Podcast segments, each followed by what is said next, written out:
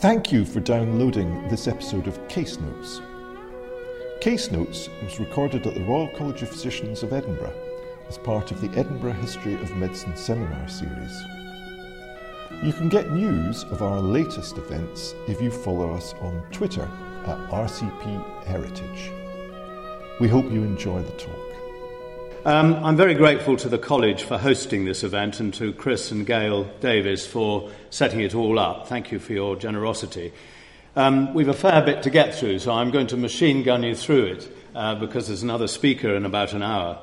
Now, last year was memorable for the commemoration of Magna Carta, Azincourt, Gallipoli, the Battle of Luce, and the end of the war against Japan and Germany. A fairly momentous year. But the bicentenary of the Battle of Waterloo was a crucial event to remember and is often forgotten and its importance understated. So as we gaze on this magnificent painting in the Rijksmuseum of Wellington and his staff at Waterloo, we notice here the wounded Prince of Orange being helped off his horse. And this is, of course, a reference to the human damage of war. And we're reminded that every conflict, for every one person killed, there are between 3 and 5 people injured, both mentally or physically. And during the operations of Telic and Herrick in Afghanistan and Iraq, we tragically lost about 455 service personnel, but there are 1,900 alive injured people. But impressive results at Camp Bastion, the level 3 hospital, mean that if you get in alive, that is with a pulse and a blood pressure, you have now got 93% chance of getting back to Britain, which is phenomenal. And all this started 200 years ago. This is when the militarisation of medicine started at the end of this war. And I think what troubles me a lot is that military historians clearly can't have a clear grasp of medicine in the army because they haven't suffered, they haven't seen, many of them. But I think it's important to emphasise the human aspect of conflict. And we're going to be reminded in no small way soon with the 100th anniversary of the Battle of the Somme. So anyway, I want to take you, weave the way through the Battle of Waterloo, putting in some medical aspects during this talk. Scotland, of course, played a disproportionately greater role than her British counterparts and neighbours. 18% of all casualties were Scots, at least 18%. And 32% of medical staff at Waterloo was trained in Scotland or Scottish. And incidentally as well, I think up till 2 or 3 years ago, nearly 50% of the Directors General of the Army Medical Department, the REMC now, have been Scotsmen. These are 2 little memorials in the church near where I live, the parish church of Mould. Both men died in battle. 1803 on the plains of Laswari in India and 1815 on the plains of Waterloo. They were cousins. They lived not far away and they knew each other well. They were both majors. They were both in light dragoon regiments and they were both killed by a fatal cannon shot to the chest, a macabre coincidence. But it emphasises the loss to families. Don't forget our population was only 10 million then. And the war was a very expensive and scattered war, all fuelled by wind-power-driven ships. And these are the naval and military sites of action. The war lasted 23 years. It cost £1.6 billion in old money, and we had a national debt of £750 million at the end of it. So it was a monumental challenge to everybody who took part. And the loss of life in this war was proportionately greater than in World War I. 2.5% of the British population died during this war. We had to have control of the seas, and Trafalgar, of course, wasn't the only event. There were many other brave actions by both French and British sailors, but Britain was predominant on the ocean. And here, just a month before his nemesis at Trafalgar, we see the only meeting between Arthur Wellesley, lately returned from India, and Admiral Lord Nelson. And the picture really is delightful because it shows that that meeting, the baton of war was passed over to the British Army. Sea dominance had been achieved, really. And 3 years after this picture was drawn, Arthur Wellesley was leading the smallish British Army into the Peninsular War, which I'm sure you've all heard of. Our adversary, after the French Republic, and this is Bonaparte at the age of 27, commander of the army of Italy, his physique has changed somewhat over 20 years, and there are rumours that his ill health undermined his performance at Waterloo. It's rubbish. He was exhausted, that was all. He'd done phenomenal feats of organisation, getting an army up to Belgium, well, what was later called Belgium, but the only disease he suffered with on the battlefield was prolapsed hemorrhoids, probably from being in the saddle too long, and the data is found in his brother's diary, and the imperial surgeon Larrey, Dominique Larrey, diagnosed and treated the condition with leeches.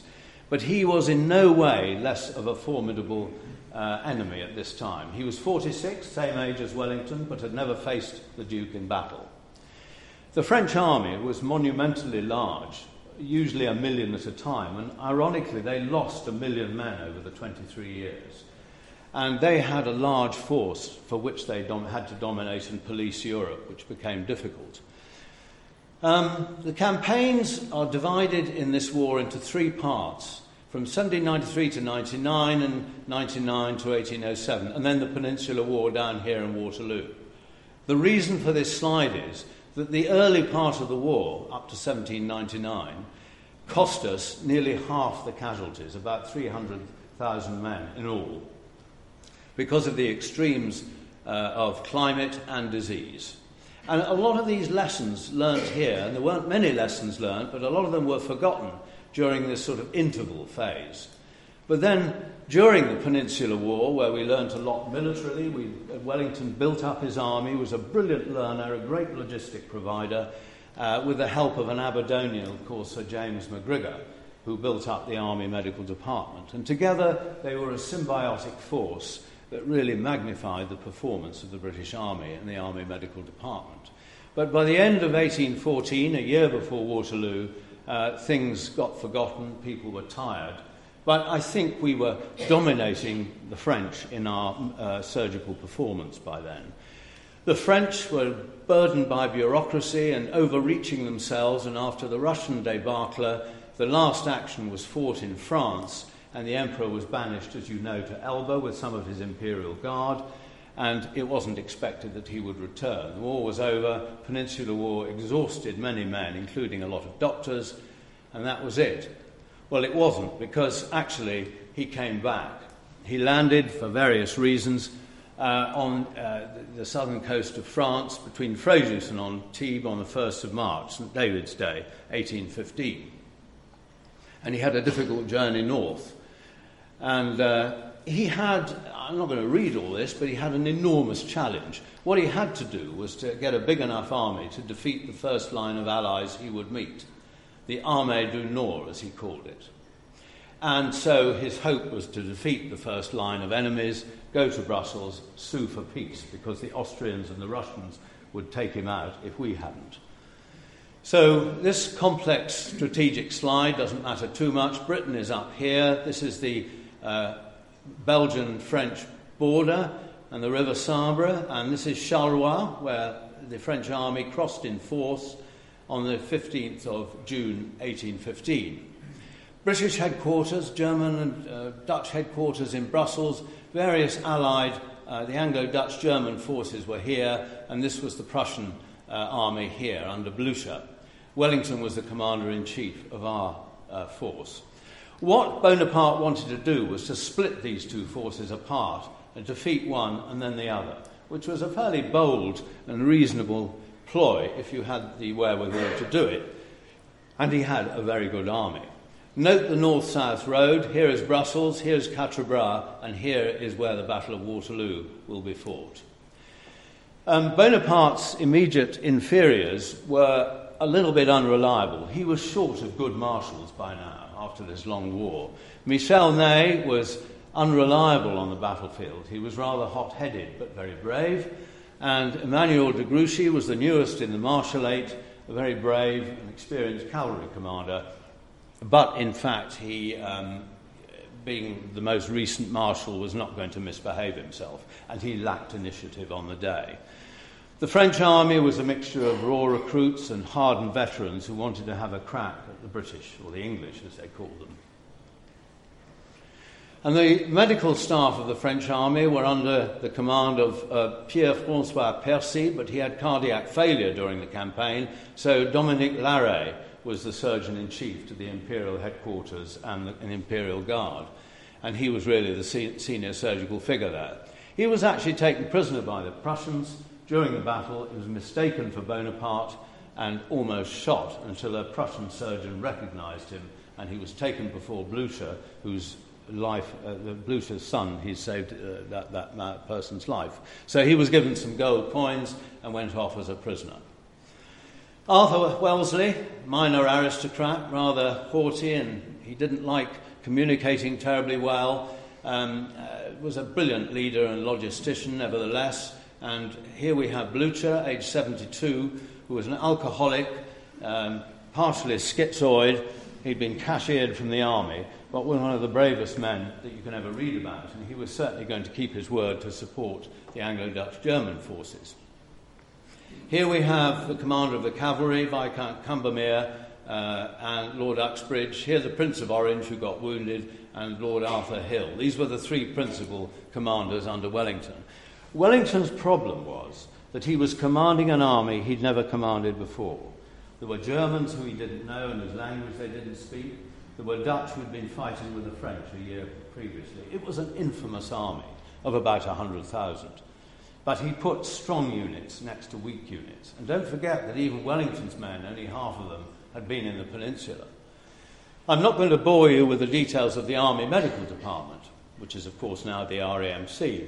But James McGregor was in Britain as a recently appointed Director General. His brother-in-law was senior officer in medicine on the battlefield, and we had hospital doctors, as we do have consultants now and trainees, and we have regimental medical officers who were really GPs who could operate, who were the regimental doctors.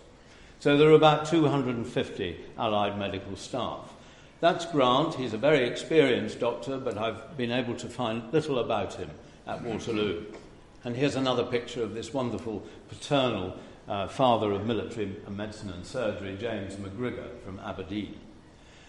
This bucolic-looking figure is dressed as an assistant surgeon on the battlefield and gives you some idea of what had to be and what could be carried in. Water, bandages, tourniquets and sponges mainly. And this is a surgeon dressed as he would to operate in a field hospital or back at base. And each regiment had three surgeons.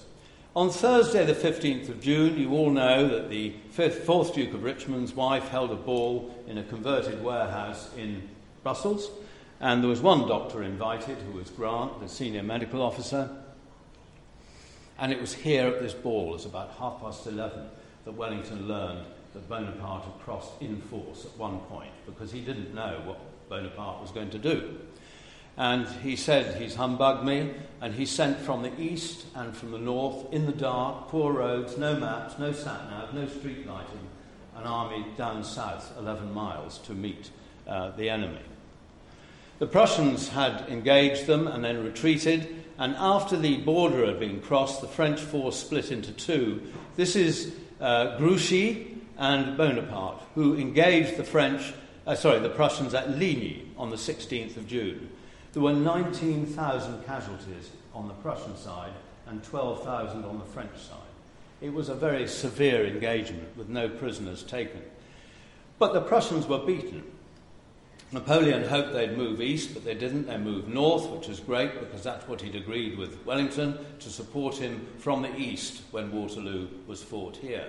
Grouchy was detached with 30,000 men to stop hhim joining Wellington, Blücher that is, and he failed to do that. Meanwhile, there was a small action at Quatre Bras with 8,000 casualties, and Marshal Ney led that assault on the Allied line, which didn't work, so Wellington retreated and arranged himself at right angles across the north-south road, 3-mile line, defensive line, and Waterloo village is just back here. So that's the strategic issue. There's Wellington doffing his hat to his rear guard as he retires up north to Waterloo. And here are the poor old French, unmetalled roads, struggling with 2 or 3 pound cannon and cavalry marching out behind them to face them. The storm on the night of the 17th of June was just appalling. It was the worst storm of the year. They couldn't light fires, they couldn't warm themselves up, they had to sleep in the mud, except for the privileged few. And the next day dawned a little bit brighter on Sunday the 18th of June. Not much happened, but you had about 150,000 men, two armies a kilometre from each other, both in 3-mile lines, facing each other, and the Prussians coming in from the east later. I can assure you that no British soldier would have looked anything like this at the Battle of Waterloo. They'd have been caked in mud and absolutely filthy, with torn uniforms and everything. I've done the march from Quatre Bras to Waterloo, and it's killing in full kit. But anyway, there we are. This is what a British soldier would look like, and the kit he had to carry weighing 60 pounds. That's a surgeon's plume. You always recognise the surgeon because he had a black plume, like the Judge Advocate's Department. So we have 70,000 allies facing about 75,000 French. Grouchy's gone away, which has reduced the French strength. The Prussians come in over the day. The French are very strong in good cavalry and good artillery. And so these are the combatants. And that is the playing field. We're looking east. I'm standing on the Lion Mound, which is still there today. This is 1 kilometre between the French line and the Allied line here. There are 3 defended farms, Papelotte, La Haie Sainte, and behind me, Hougoumont Farm. These are vital strong points to break up French assaults. That's the crossroads where Wellington based himself mostly, and about here, just 400 yards down the road, is the main hospital of Mont Saint-Jean, which is being done up now, and we're putting a medical museum in it. It held 7,000 patients during the battle. Note the slight depression between the two lines and the reverse slope, which Wellington always used to shield his men. But you couldn't see much on the battlefield. It's like a dance. You only adore the partner you're dancing with. You don't have a notion of the whole ballroom. And this is the same thing in a battle. The smoke, we didn't get smokeless powder in our machines, in our muskets and guns, till about the Boer War. Anyway, we'll come back to this picture. There is Hougoumont, there is La Haie Sainte. We were looking that way in that photo, and Papelotte is here. There's the hospital, there's the Allied Anglo-Dutch-German line, there is the French line. And this is a little village to the east of Napoleon's position called Plancenoit, and it's there that the Prussians will begin their assault during the day, and later some more come and help here. But these are the main phases of the battle. Hougoumont. The battle, he wanted to take Hougoumont from us so that they could deplete our centre. It didn't work. Hougoumont was a Brabant farm, stoutly defended. Luckily, Bonaparte didn't use his artillery, and the French never got in. But they made many very bold assaults on that farm. And there was a killing zone between a brick wall, which is about 10 foot high, very difficult to climb in uniform, and some chestnut and oak trees, 30 metres away. And a lot of the men had to look after the wounds themselves because their ambulance at Montplaisir Farm was 2 miles back, and that's a real problem. The French broke into Hougoumont by the north gate at 12:30, but the gates were closed. We've just put up new gates by descendants of one of the families that helped to close the gates, which is rather nice. And sadly, the French were all killed and Hougoumont held. But the chateau was set on fire, so all the casualties had to be brought out of the farm and put in the outhouses, many burnt to death, unfortunately. Here we can see some of the very important and superior numerically German forces who helped defend Hougoumont. Here's a bearer attending to a British casualty, but you can see the wall, and here to the south, and here the farm on fire. The casualties at Hougoumont speak for themselves. About 900 Allied casualties, the defenders, but nearly 5,000 attackers, and this shows the persistence and bravery of the French assaults. We don't know what medical staff were at Hougoumont. It's been a long problem for me trying to find out. One of the victims was Bamford Hesketh, who defended the farm. He was a foot guard and third foot guards, and his relatives afterwards, he'd been wounded there, said he never recovered and had severe suffering and heart-rending to all his relations. And I found out that he managed to stay in the army, and he'd had most of his lower jaw shot away, but survived to get promotion, and he died about 13 years later. A remarkable story. This is a brigade major who got too close to the French and was shot at close range through the arm, and he had a spent ball into his torso. Now, the reason I'm telling you about this is I've handled this coat, and it's very interesting, because the through-and-through near shot his hair, and he had his arm amputated. You can see where the surgeon split up his sleeve to do so. And here we have a spent ball injury. We know it's a spent ball injury, partly because there's a flap of coat turned, not a disc cut out. So a little bit of forensic clothing study.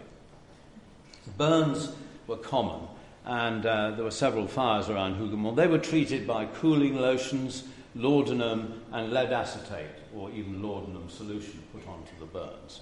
But as today, the risk is infection and fluid imbalance and pain relief. So Hougoumont goes on till about 5 o'clock. It's a battle within the battle. But now the main French assault starts. There's a battery of 62 guns to the east of the north-south road, and they open fire on Wellington's left at about 1:45, and they keep firing till 1:30. They fire about 6,000 rounds, and this is followed by an infantry assault. The casualties are relatively light because the target is thin, there's a lot of overshoot, and because the ground's wet, there's no ricochet. So the French gunners worked very hard, but not to huge gain, unfortunately. And this is the sort of injury, and you'll see this image in this museum. This is Sir Charles Bell, who at one time was Professor of Surgery in Edinburgh, one of his excellent paintings, watercolours of the Waterloo victim. This is Volz of the King's German Legion. He not only survived the avulsion of his arm by a round shot, but he recovered from 3 weeks' attack of tetanus as well. Here is Albrecht Heffer, a Brunswick hussar, who was struck tangentially on the torso, the only way you could survive a cannon shot to the chest, I suppose. It's removed some soft tissue, broken some ribs, but he was a bit breathless for a few days with his lung bruising, and then he recovered. And then the major assault came by 17,000 fresh, one infantry corps under Count Drouet d'Erlon. And they came up the dip onto the rise, and they were actually pushing us back. We were being beaten because our troops there under Picton were weakened from being badly mauled at Quatre Bras.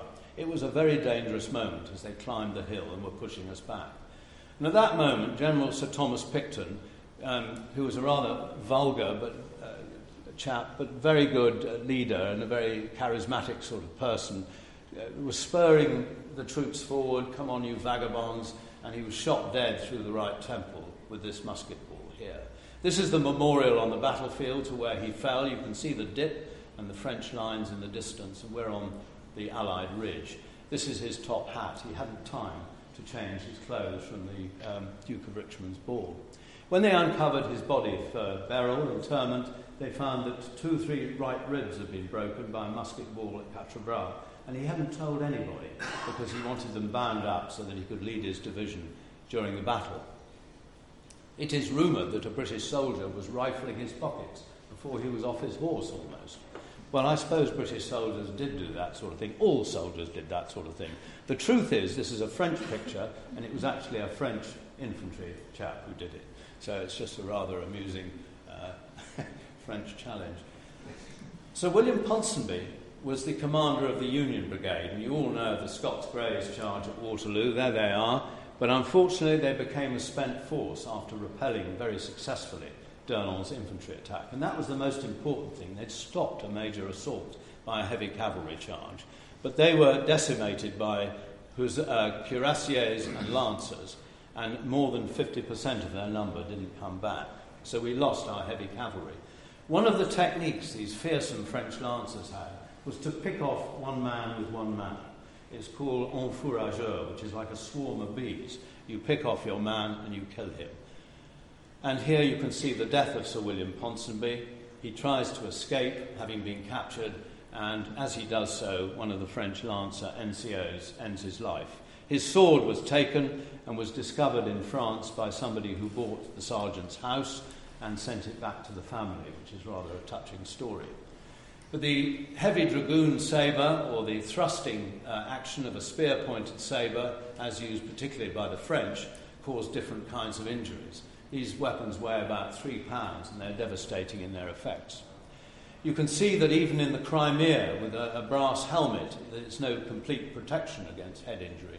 But these are the sort of wounds, more Bell pictures here, incidentally, that a striking from above by a cavalry trooper will inflict. And here is a French lancer who's had his tummy stabbed with a horse, by a horseman, and actually he recovered. His bowel is damaged, but it was stitched to the skin, and despite his looking upwards to heaven as if he's about to die, Bell said that he was the most cheerful patient. Interesting data on 29 troopers of the Scots Greys, 77 wounds. There were 48 out of the 77 wounds were lance strikes, but only 13 hit the body. This, to me, spells panic. You know, it's not very difficult to lance someone in the torso. It's a big target. But actually, in the heat of war, it is more difficult. The other thing is horse falls. 8 out of the 29 troopers were severely bruised from falling under a horse, as had Marshal Blücher at the Battle of Ligny. Badly bruised, he was rescued by his ADC and given a liberal amount of schnapps and gin, which recovered him quickly. At the time of the French counter-assault on our heavy cavalry, this charming chap, William de Lancey, and his new wife Madeline, 3 weeks married, was struck tangentially on his right side by a round shot, and it broke 8 ribs, it took them off his spine, and he had gross internal injuries, and he took a week to die, and his suffering must have been immense. But Madeline finds him after 2 days, and she writes a little book called A Week at Waterloo, and it's the most charming story you can imagine. Dickens even commented on it. It's a wonderful story of her last moments with her dear husband. So the main assault has failed, and the Prussians are now seen at about 2:30, 3 o'clock, advancing towards Plancenoit. So Bonaparte has to detach infantry, and he has few enough left. So what can he do to mount another assault? Well, impetuously, he orders the capture of the farm here, which would be a very good manoeuvre strategically, but it fails. So Ney, again impetuously, orders the French cavalry to advance. Now you're looking at 2 attacks by 2 cavalry corps, each of 6,000 men, compressed into a 1 kilometre front. You can't gallop, you can't canter, you trot, and you go up over the hill hoping to just pour into the Allied infantry and send them scatter them all over the place. And they must have been a fearsome sight. And certainly they were. But on the other side of the hill were 23 Allied infantry squares, in which were the officers, some flags, and the medical officers. And if 3 or 4 men were taken out by a round shot, you just closed up the square, and the wounded were dressed inside the square. And after 2 hours of these brave assaults by the French cavalry, they could do nothing.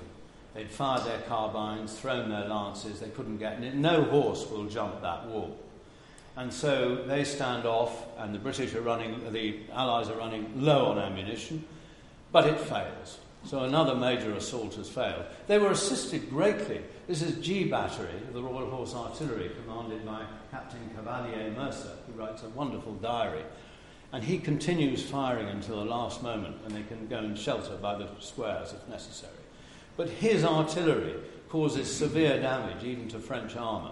This is a nice little picture here of a spent musket ball on our own breastbone, astern, and it's impinged on the periosteum, caused a reaction, and the chap lived to beyond 90. And I can just imagine all his grandchildren rubbing Grandpa's lump from Waterloo.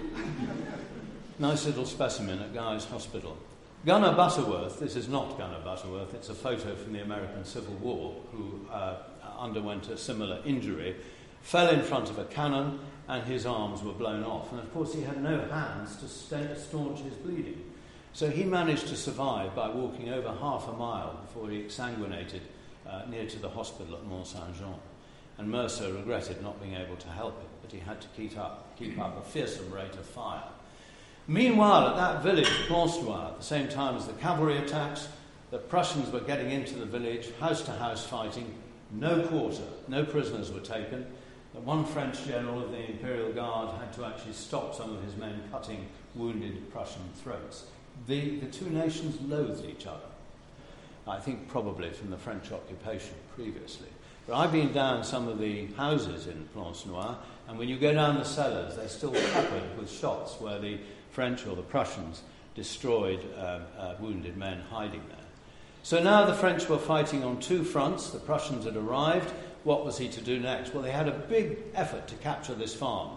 The defenders were running short of ammunition. and eventually the farm fell. And this was a very dangerous situation because this farm can shelter cavalry, light artillery and plenty of infantry.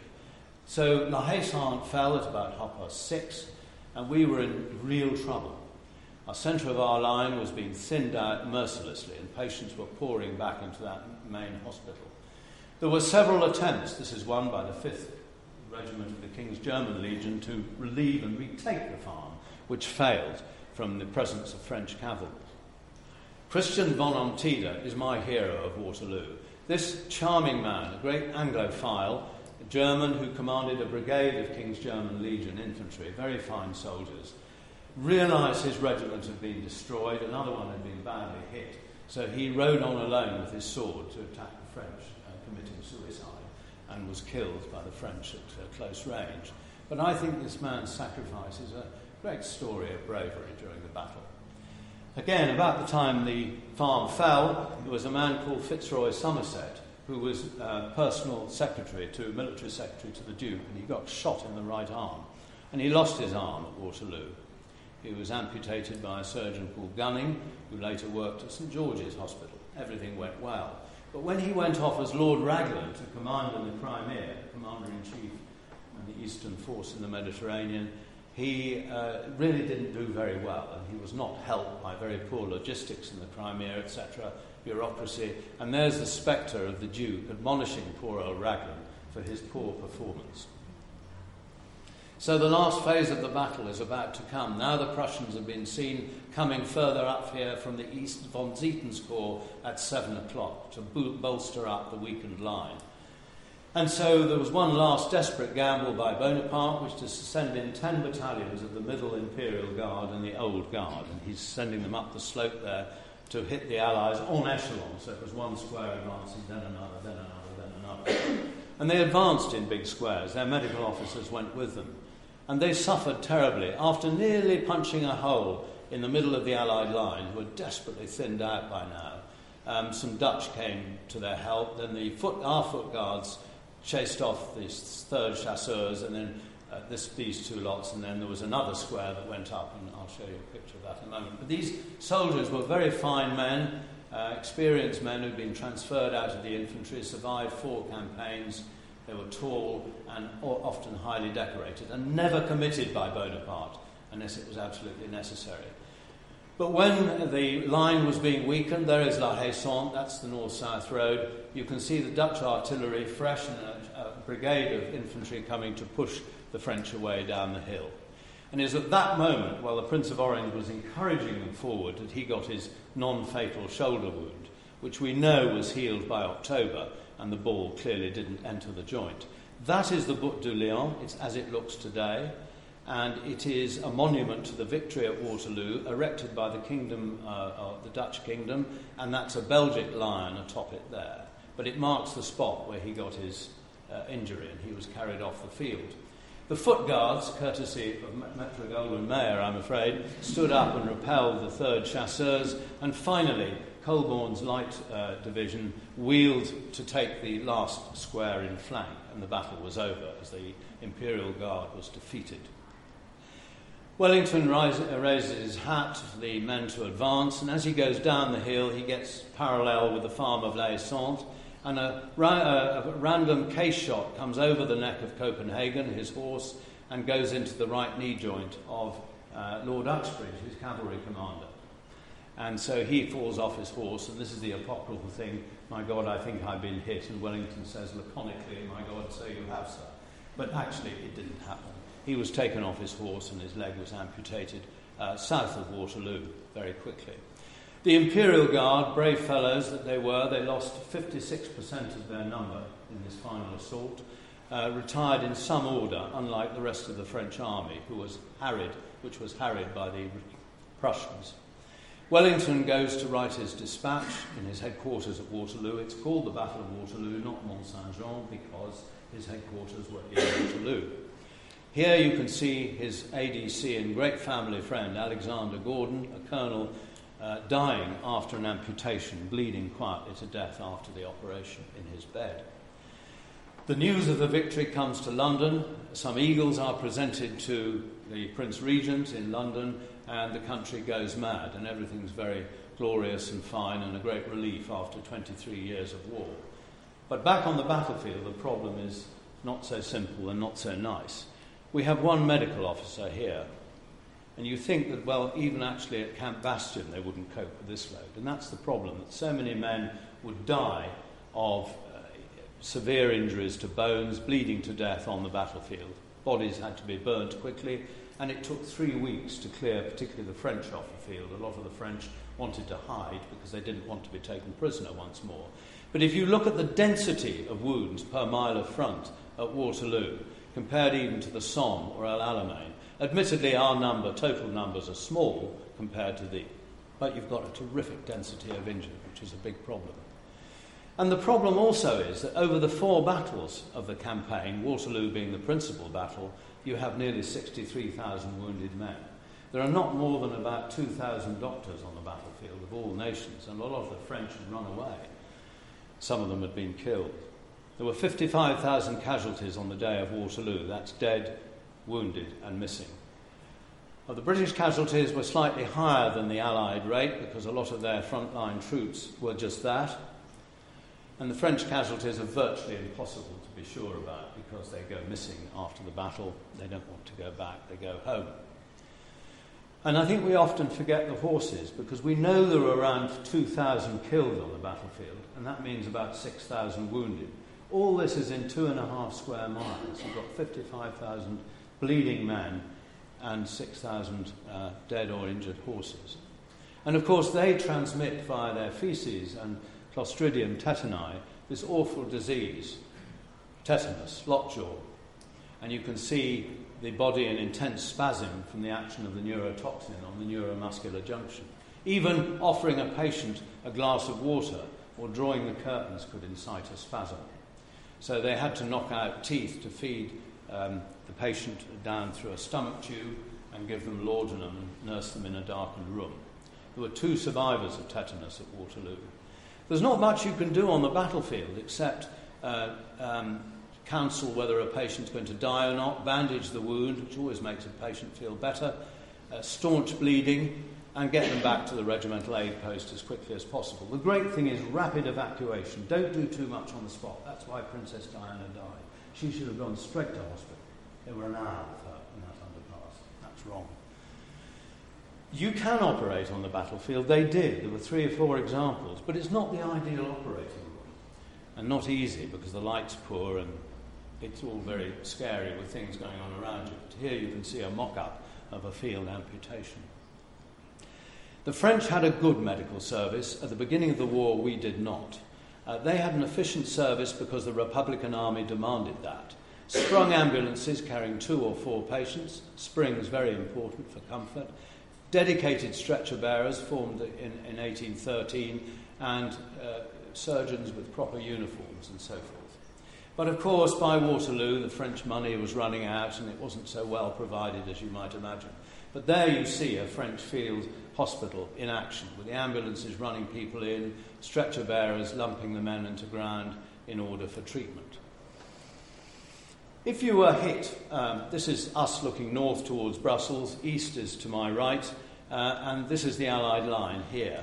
If you were in a square here, you'd have to get to nearly half a mile to the hospital. That's the main hospital of Mont Saint-Jean on the north-south road. There it is, my first visit in 1970, and it looked almost as it did on the day of the battle. I've had a painting picture to give you some idea of what the scene might have looked like on the day in the middle of the battle. The operating rooms were ill-lit, probably safe from attack back there. It's about 400 or 500 yards back, but the light again was poor. Many surgeons operated by candlelight. The wounded 48 spring carts came down from Brussels to take the patients back to the various buildings in the city of Brussels that were used as hospitals. There were 5 principal hospitals, 1 for French and 4 for Allies. And we could spend an hour talking about this, but obviously hemorrhage on the battlefield is the most risky business, and later infection, which was almost inevitable before Lister invented his antiseptic surgery. Pain relief would be demanded by many, but often the stores of laudanum and opium were thin, and there were short of water and food, and you had to get bits of foreign material out of wounds, look after broken bones, which was a big problem. And they, until 1915, we didn't really learn how to look after wounds properly on the battlefield. But when you look at the surgical armamentarium compared to physicians, and I know we've got one eminent physician in the room, with great respect, they only had about a dozen drugs, most of whom weren't terribly useful. But the surgeons were actually gaining some impetus here. You know, they were able to amputate with a sort of 80% survival. Fracture management was poor. The practice of vivisection by physicians and surgeons went on till 1830, 40, 50. But there were some surgeons who deprecated it even at these times, and so on. So surgery was gaining in momentum, and a lot of it had been accelerated on the battlefield. I looked at 700-odd wounds, personal anecdotes, French and British, and found that nearly two-thirds of wounds of those surviving patients were caused by musketry or carbine or pistol. Here you can see typical injuries here. I love the way Bell so poignantly paints the suffering on this man's face and how the tin or wood splints have run out. They're just using a bundle of straw to keep that fracture still.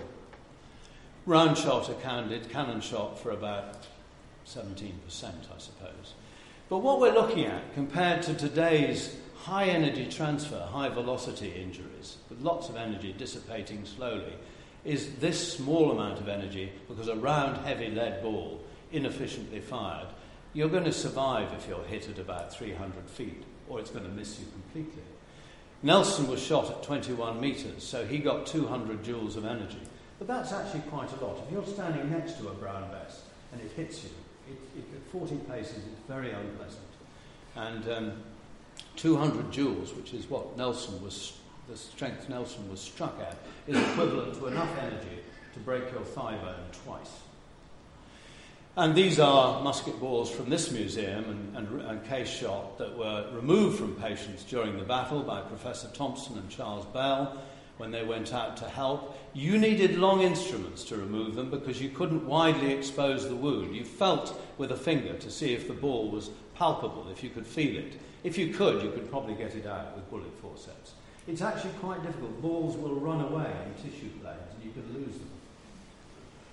And the trouble is, with low velocity, low energy transfer, round, inefficient missiles, they carry clothing into the wound, as we alluded to before. That clothing is filthy. No soldier's tunic is free of bacteria, and that was a great cause of implantation of sepsis. Overall, about 2,000 amputations over the four battles, over 3 days, 500 Allied cases, around about on the 18th of June. This is a Waterloo set we have in the English College showing the tourniquets, French tourniquets, the trephines, scalpels, amputation kit. And this is a dedicated amputation kit owned by Dr. Haddie James, who served with the lifeguards at Waterloo. And I went out to Australia partly to see this, and it had been bought for $40 in a car boot sale. And I knew the surgeon who'd used it at Waterloo. And actually, at the bicentenary commemorative service, I had to read some of this doctor's words to the audience. It was quite moving. Gordon, who you saw lying in Wellington's bed, was struck on the thigh and operated on too quickly. He had a guillotine amputation and his blood pressure was low. And as it came up and the amputation stump was dressed, he started to bleed. And as I pointed out, he bled to death. And that was while Dr. Hume, who is Wellington's personal physician and surgeon, was taking off Uxbridge's leg for a compound knee. And you can see Wellington comforting his brother-in-law, but actually it didn't get on very well because Paget, Lord Uxbridge, had run off with Wellington's sister-in-law. So they did treat each other professionally very well, and this is an apocryphal but delightful picture. But Paget had a flap amputation. You can see how much more tissue you have with creating a flap on each side of the bone to cover the bone end. And Paget could afford very expensive legs. You're looking at £1,000 a leg, made out of fruit wood, articulated by leather and metal, and also by kangaroo tendon. So that every time you lifted your knee, your foot came up so that it didn't catch your toe in the cobbles of the street. Trephining or trepanning was done to relieve depressed fractures, morsels of bone pushed down in the skull into the brain to relieve the pressure or to relieve the presence of a blood clot. I think, Chris, these are two of your specimens again. But this one nicely shows a comminuted brain injury, and here an extradural collection, both of which can be fatal. And here you can see, this is one of Bell's teaching pictures, a depressed fracture. You don't do the trephine over the hole, but near it, and therefore, after removing the bits of bone, you've got quite a big field of operation to stop bleeding or repair things that you have to repair. The most notorious case of trepanning was at the Battle of Quatre Bras. And he got a ball into his frontal sinus. His name was Lieutenant Purefoy Lockwood of the 2nd Battalion of the Cambridge Regiment, the 30th of Foot. And he had the ball removed on the battlefield, partly in Brussels, where they did two trephine holes and made a big dent in his skull, because the bone doesn't heal over. It just, the skin heals. He didn't like the dent, and it must have wounded his pride. He's quite a good-looking young man, so he had a silversmith made a silver plate to go over it with bomb-proof written on it. And there you can see over his right forehead. And that was kept in place with a silk bandana. He was known as Bomb-Proof Lockwood, and he became governor of the Veterans Pension Hospital in Dublin called Kilmainham Hospital, and was introduced to George IV as Bomb-Proof Lockwood. George Guthrie, a Scot-Irish surgeon, brilliant operator, had shone during the Peninsular War, so really isn't a subject of this lecture. But he did eventually go out to Waterloo and managed to disarticulate, remove the whole leg at the hip joint of a French prisoner of war called Francois de Gay. That's the bullet entry wound, that's the eventual scar. But look at the magnitude of that surgery without anaesthesia. It took him just over half an hour.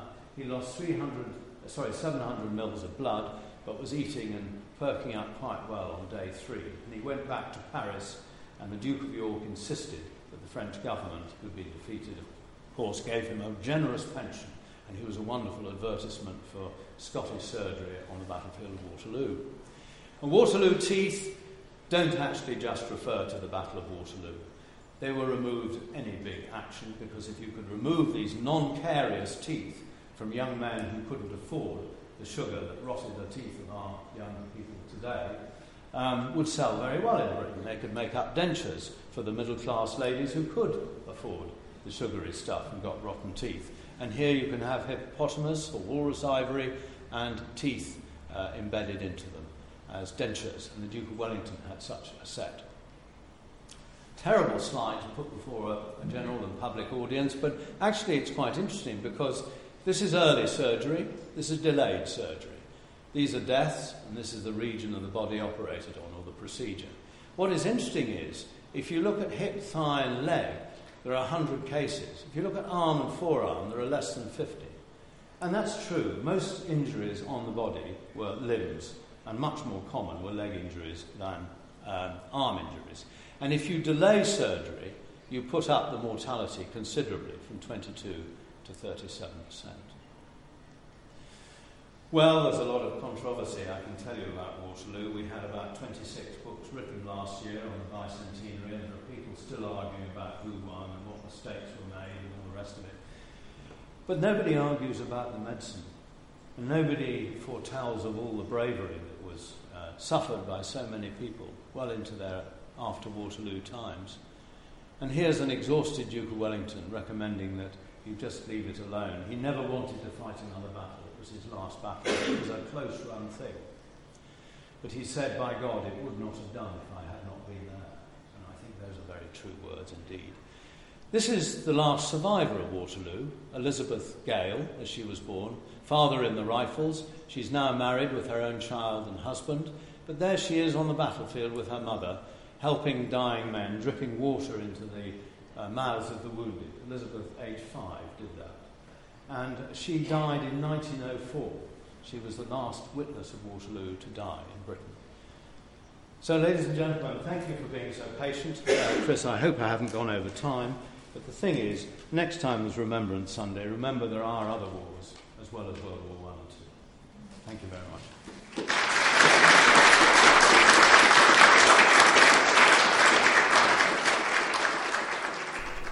Thank you for listening to our History of Medicine lecture series, Case Notes.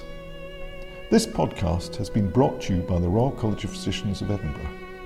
We're a charity, and if you enjoyed today's show, head over to rcpe.ac.uk/heritage for more information and how to donate. Thank you.